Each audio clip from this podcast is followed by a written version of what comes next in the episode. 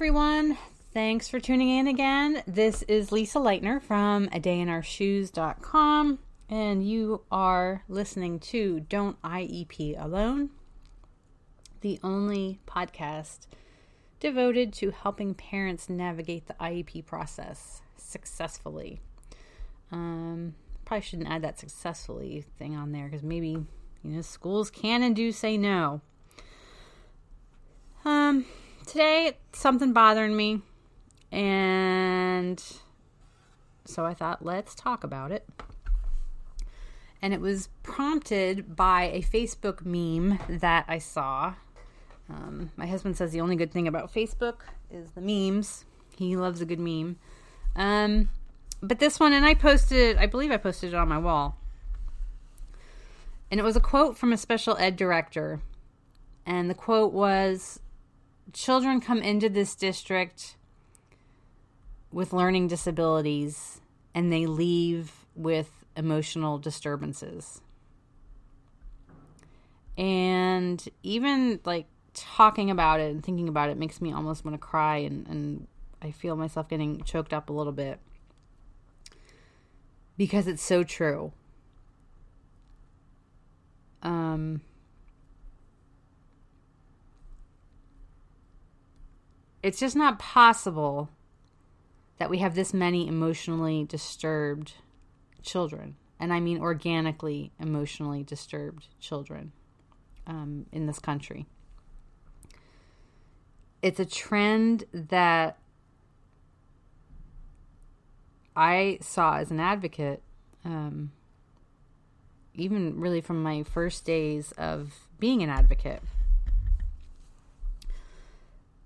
I have a blog post about disability classification and the different, you know, there's 13 or 14 classifications that that a child can be eligible for.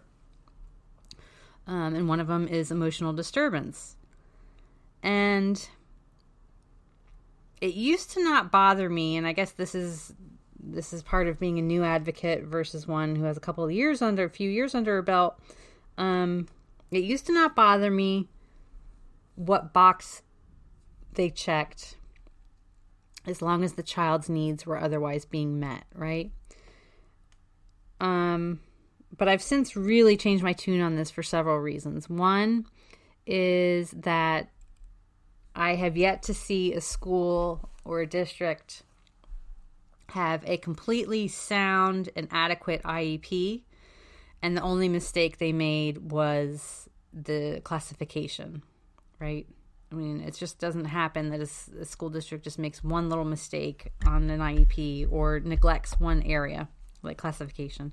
Chances are, if they got classification wrong, um,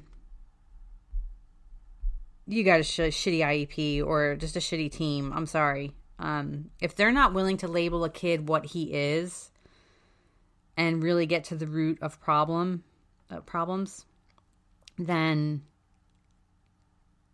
you know, you either have a crappy team leader or several team members who are just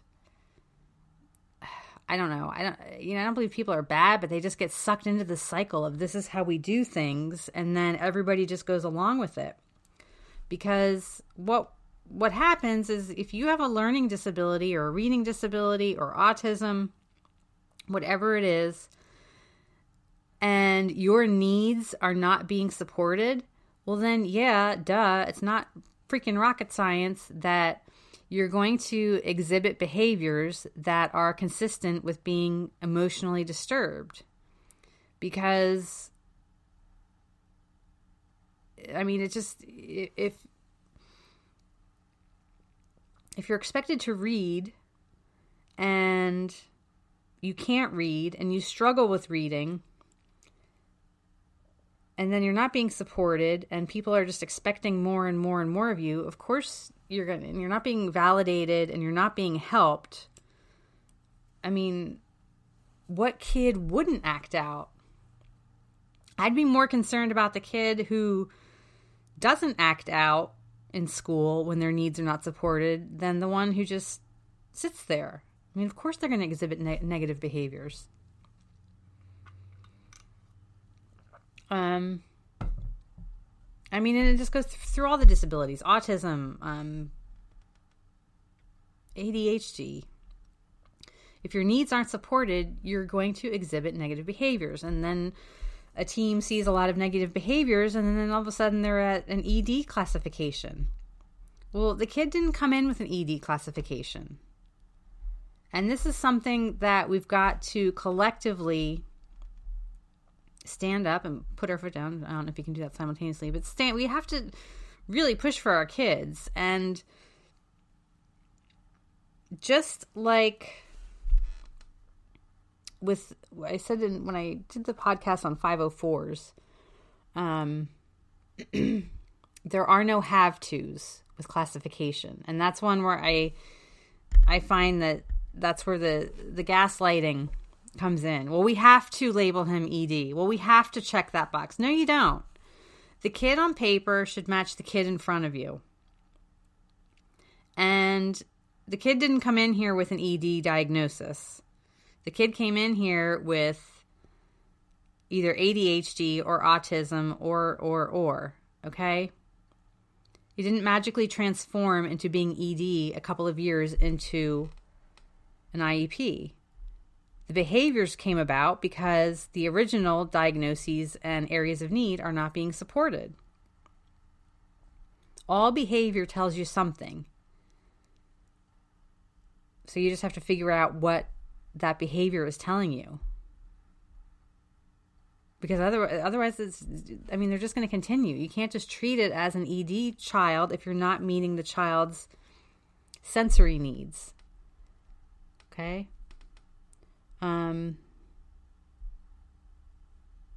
and it just makes me sad because good, bad, or otherwise, there are stigmas attached to certain diagnoses. And emotionally disturbed is one that has a lot of stigma attached to it. And that's one um, I think is particularly hard on kids to accept, um, more so than, you know, having dyslexia.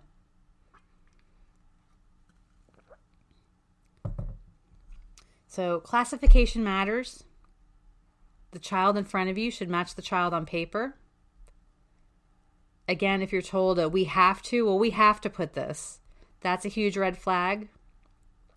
Particularly if um, if the classification category has changed, that's a big red flag. You know, my child has numerous classification qualifies for numerous num- number of them.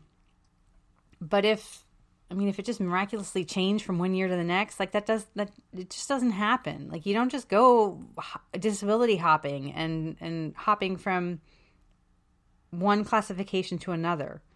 Um,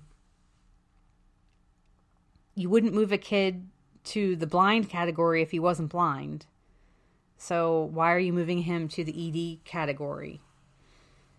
Um, you know, with everything, the school district can push back and push back, but you know, hey, take it as far as it needs to go. Um, you know, ask for your independent evals, go to mediation.